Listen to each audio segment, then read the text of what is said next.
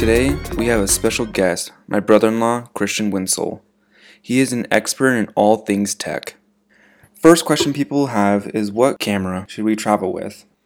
So, first thing I would throw out there is bring your cell phone because nothing will help you find good places to capture your travels more than having access to real-time information and you know weather and locations and feedback and also getting inspiration from other people who've traveled to the area so bring your phone which also includes um, a basic but very suitable um, you know 35 to 50 millimeter camera um, so if you're taking any kind of basic shots of yourself in front of monuments or your family or your friends whoever you're traveling with your the camera on your phone is going to be perfectly acceptable.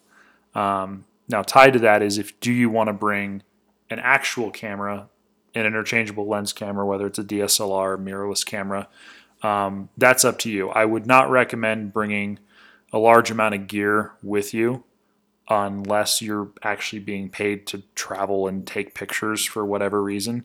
Um, three reasons. Number one, you become a target for theft camera gear is not ex- not not an inexpensive thing to travel with, which means you're carrying Pelican cases or whatever with you. And when you carry a lot of those around, you're just telling everybody, "Hey, I've got several thousand dollars worth of tech with me." So try and bring one body, maybe one or two lenses max, and primarily focus on bringing a lens that is not like your camera, not not like the camera on your phone, I should say. Um, if I'm going somewhere that is like a city that has lots of cool signage or details, or I'm going to an amusement park, I typically bring a longer range telephoto zoom lens like a 70 to 200.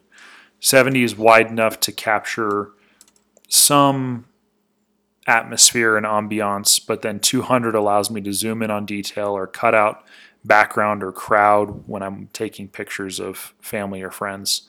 Um, if I'm going somewhere outdoorsy with landscape, say I'm camping or hiking, then I'm going to want a really wide lens. So, uh, you know, a 15 or 16 to 35 would be a good lens. Or if you want to bring even a lighter lens, you could do a 24 millimeter prime or a 35 millimeter prime. Um, give you access to that kind of faster aperture and take pictures at night. Things that your phone can do, or at least the most modern phones can do, but only if you're taking pictures of still subjects because they use the accelerometer to stabilize the image. So if you're gonna bring a if you're gonna bring a camera, go light on your lens. Maybe bring a kit lens and a zoom lens, or pack light. That's that's the fundamental I'll, uh, I'll throw in there. The two other categories of um, capture devices for travel would be drones and action cams. Um, so GoPros and action cams, that's really, I would strictly bring those on the basis of what you're doing and what you want to capture. Um, personally, I think it's really lame when people strap a GoPro to their chest and just walk around a museum other people have taken pictures and videos of museums with far better cameras and sensors, and they're just up on YouTube for people to enjoy. So, bringing a GoPro for something like that would be rather silly. If you're going skydiving, if you're going water skiing, if you're going scuba diving, that's really when you're going to want some sort of a GoPro or action cam that's waterproof. Um, so, when you're doing those specific ac- activities where it's not suitable for a DSLR mirrorless camera or your phone, but an action cam will allow you to, you know, save those memories of the trip that then consider an action cam, but it, it would not be my go-to.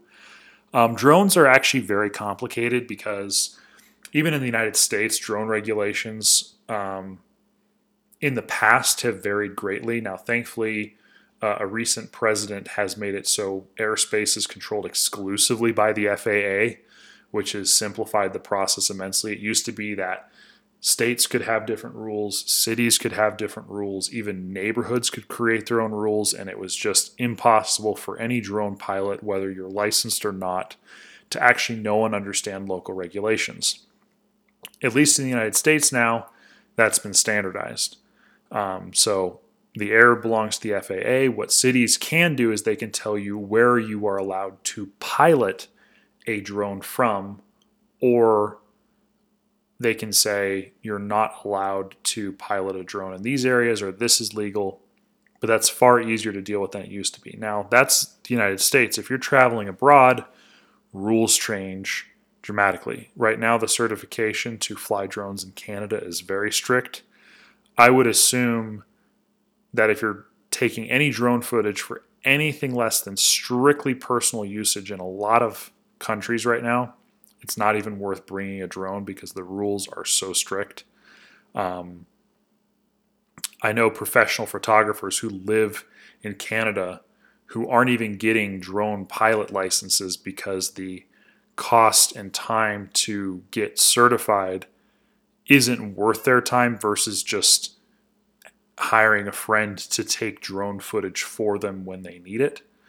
Um, if you really want to bring a drone, do your research, look up the country, find out what the local regulations are, how big your drone can be, whether or not you're allowed to record, what are the limitations on where you can fly and how you can fly, and if people can be nearby.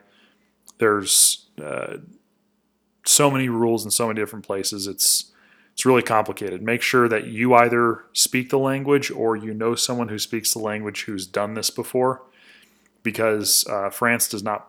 I'm, using France as an example. They don't publish all their drone flying regulations in English that are readily searchable and available on the internet for an American tourist to find. I think that pretty much covers it. Other than that, uh, bring extra memory cards, bring extra batteries, and uh, you know, pack light. I can't stretch that enough. People who bring too much gear on trips always just crack me up, and they look silly. And you spend so much time worrying about your gear, you're not actually enjoying the trip, and you're not actually capturing the memories. Thank you, Christian, for coming back onto this podcast.